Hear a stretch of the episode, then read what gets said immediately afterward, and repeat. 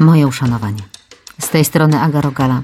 Zajmuję się pomocą rodzicom w dogadywaniu się ze sobą i ze swoimi dziećmi. I dzięki prowadzeniu terapii i konsultacji dla rodziców online wysłuchałam już tak wiele historii, że widzę pewne wzorce, pewne schematy, które się powtarzają. I dzięki temu, na ich podstawie, mogę na przykład tutaj, w tym podcaście, nawiązywać do nich i podrzucać Tobie, słuchaczu drogi i słuchaczko, kilka rad, które wysnute są właśnie z tych opowieści, z jakimi się spotykam. I dzisiaj to będzie trochę taki odcinek, trochę o tym. Gdybym miała taki, e, takie hasło mieć na dzisiaj, to, e, to byłoby to hasło, które no właśnie pojawia się nie raz i nie dwa w czasie terapii, gdzie spotykam się z parami. I ono e, brzmi mniej więcej tak. To jest takie jakieś sztuczne. To powinno być bardziej naturalnie. To powinno być naturalne, że on wie, że to trzeba sprzątnąć. To powinno być naturalne, że on dziękuję za to, co robię. To powinno być naturalne, że ona też powinna inicjować seks.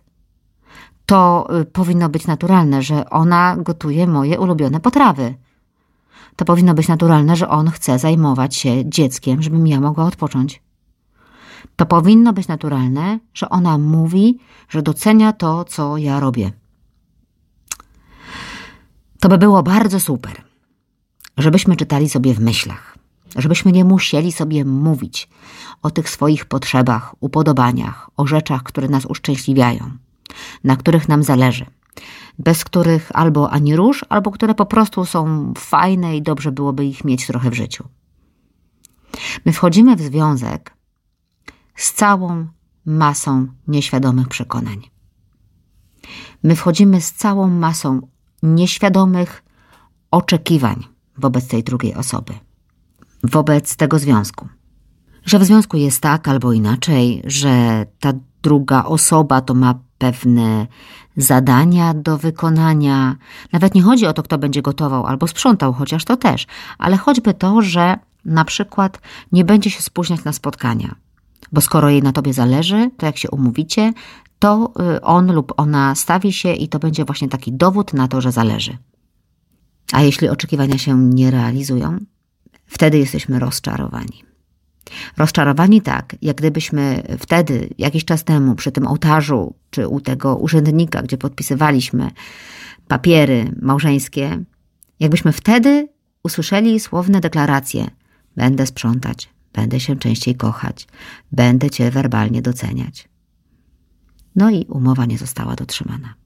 Dramat, rozczarowanie, zawód. No nie wiem jak u ciebie, mm, ale na moim ślubie nie było takich zobowiązań podpisywanych, takich deklaracji składanych. Nie takie słowa padały. No i teraz tak.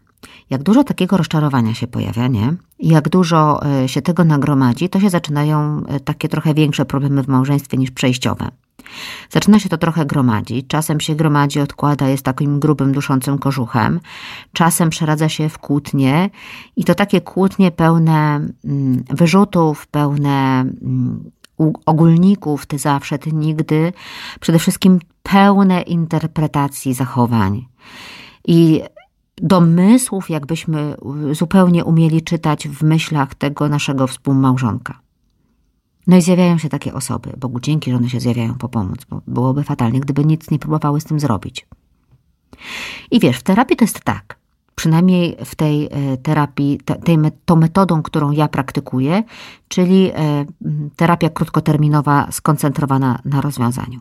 Koncentrujemy się na rozwiązaniu, czyli na robieniu rzeczy, które rozwiązują problem.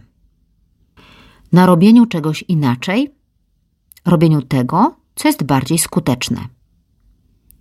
I to są często naprawdę detale, naprawdę takie drobiazgi do robienia. To są, to są czasem takie, wiesz, takie wnioski, że to, co mogłoby poprawić sytuację, to na przykład e, mówienie sobie e, dzień dobry z uśmiechem e, o poranku. Nie będę teraz wnikać w szczegóły. To jest tylko taki przykład, wiesz. To naprawdę nie chodzi o to, żebyśmy w terapii teraz próbowali jakąś górę przenieść. To tak naprawdę ta osoba, która w terapii jest, przenosi górę. Drobnymi, malutkimi kroczkami. Nawet nie widać czasem, że ta góra jest przenoszona. I dopiero się okazuje po tym, e, kiedy zmieniła miejsce. No ale, no ale pojawiają się, no właśnie, takie, takie pomysły, żeby to robić inaczej, żeby coś zrobić inaczej, inaczej zareagować, powiedzieć coś inaczej, może mówić coś miłego, a może coś zrobić, jakoś inaczej się zachować. I, i za moich czasów podstawówkowych to się mówiło, robi się ząg. E, to znaczy, no ale jak to tak? To takie sztuczne jest. To chyba będzie takie nienaturalne. Jak ja będę tak mówić, jak ja będę tak robić, jak ja spróbuję tak w codzienności. Ja taki albo ja taka nie jestem. Ja dotąd tak się nie zachowywałam, nie zachowywałem. Ja nie robię takich rzeczy. Jak to będzie brzmiało, jak to będzie wyglądało? To jest nienaturalne, takie sztuczne. To będzie teraz prawda objawiona i oczywiście ulewa mi się sarkazm, ale na litość boską, jeżeli robimy coś nowego, jeżeli robimy jakąś zmianę, jeżeli zmieniamy jakiś schemat, jakiś zwyczaj, jakiś. E, robimy coś inaczej niż dotąd, no to na litość to nie może być naturalne w pierwszym odczuciu, ani jakoś mniej sztuczne. Rozumiesz, jakby jest coś nowego. Jeżeli do tej pory coś było cały czas czarne, a teraz jest białe, to jest to nowość, no nie? To daje po oczach, prawda? To zmiana jest widoczna. I to nie jest oczywiste. To się staje oczywiste. To się staje naturalne.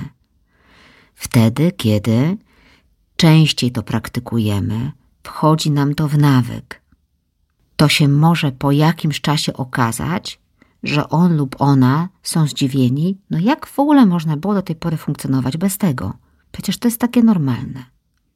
Każda zmiana najpierw jest trochę sztuczna i trochę nienaturalna. Uczymy się. Tak samo jak wtedy, kiedy prowadzę szkołę dla rodziców i wychowawców. No i rodzice uczą się nowego sposobu mówienia do dzieci. I ćwiczą to najpierw na zajęciach, a później w domu. I uwierz mi, zawsze, zawsze, zawsze pojawia się ten sam tekst, no ale to jakoś tak dziwnie brzmi. Ja tak normalnie nie mówię. A co jeśli. Hmm, hmm. I owszem, owszem, im starsze dziecko, tym częściej powie takiemu rodzicowi: yy, Ty jakoś dziwnie mówisz. I zauważy to. I zdziwi się. A nastolatki to w ogóle potrafią powiedzieć: Co ty na jaki kurs się zapisałaś, mamo, tato, że tak dziwnie mówisz.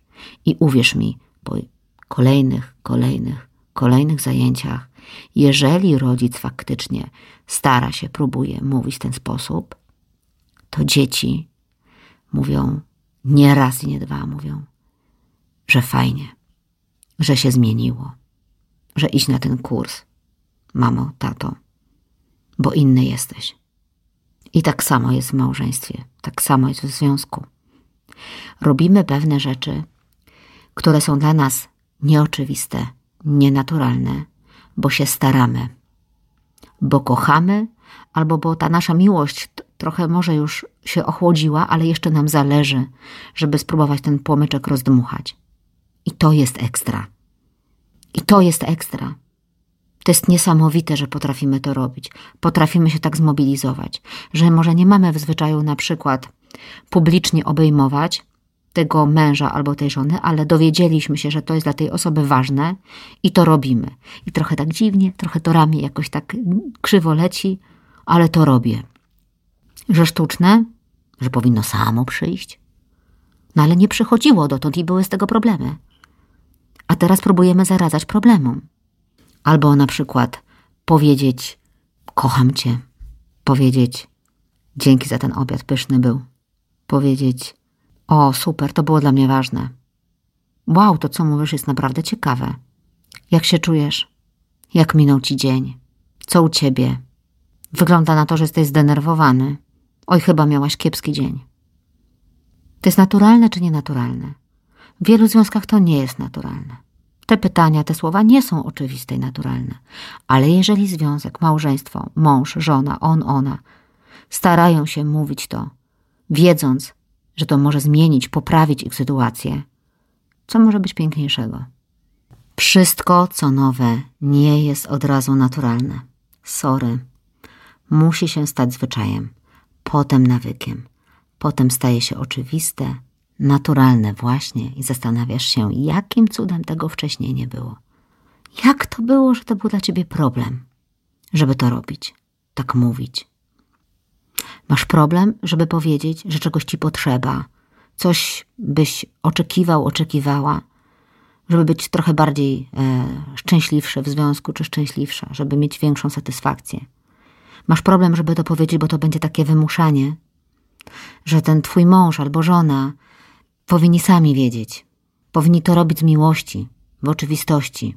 No ale nie robi on, ona, nie masz tego i nie ma tej pełni szczęścia. Choć jest ci to bardzo potrzebne. No to ty masz problem, wiesz o tym. Być może gdyby on, ona, gdyby to było dla nich jasne, gdyby się dowiedzieli, to by od razu w to poszli. Albo może nie od razu. Może musieliby się postarać. Ale to zawsze jest jakaś jasność, jakaś instrukcja i wiadomo o co chodzi, a nie trzeba się domyślać. Nie czekaj, aż ta druga strona się domyśli.